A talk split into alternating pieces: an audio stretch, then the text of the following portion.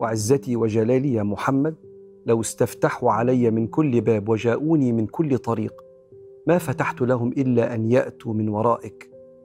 أيوه سيدنا النبي عليه الصلاة والسلام هو أغلى مخلوق على ربنا في الدنيا والآخرة. وحب سيدنا محمد عليه الصلاة والسلام هو بابنا الأعظم. قصة الحب دي وتمني اللقاء اللي خلت بعض الناس يقول كلمة جميلة قال له صف لي الجنة. قال فيها رسول الله صلى الله عليه وسلم. أدي أحلى حاجة في الجنة.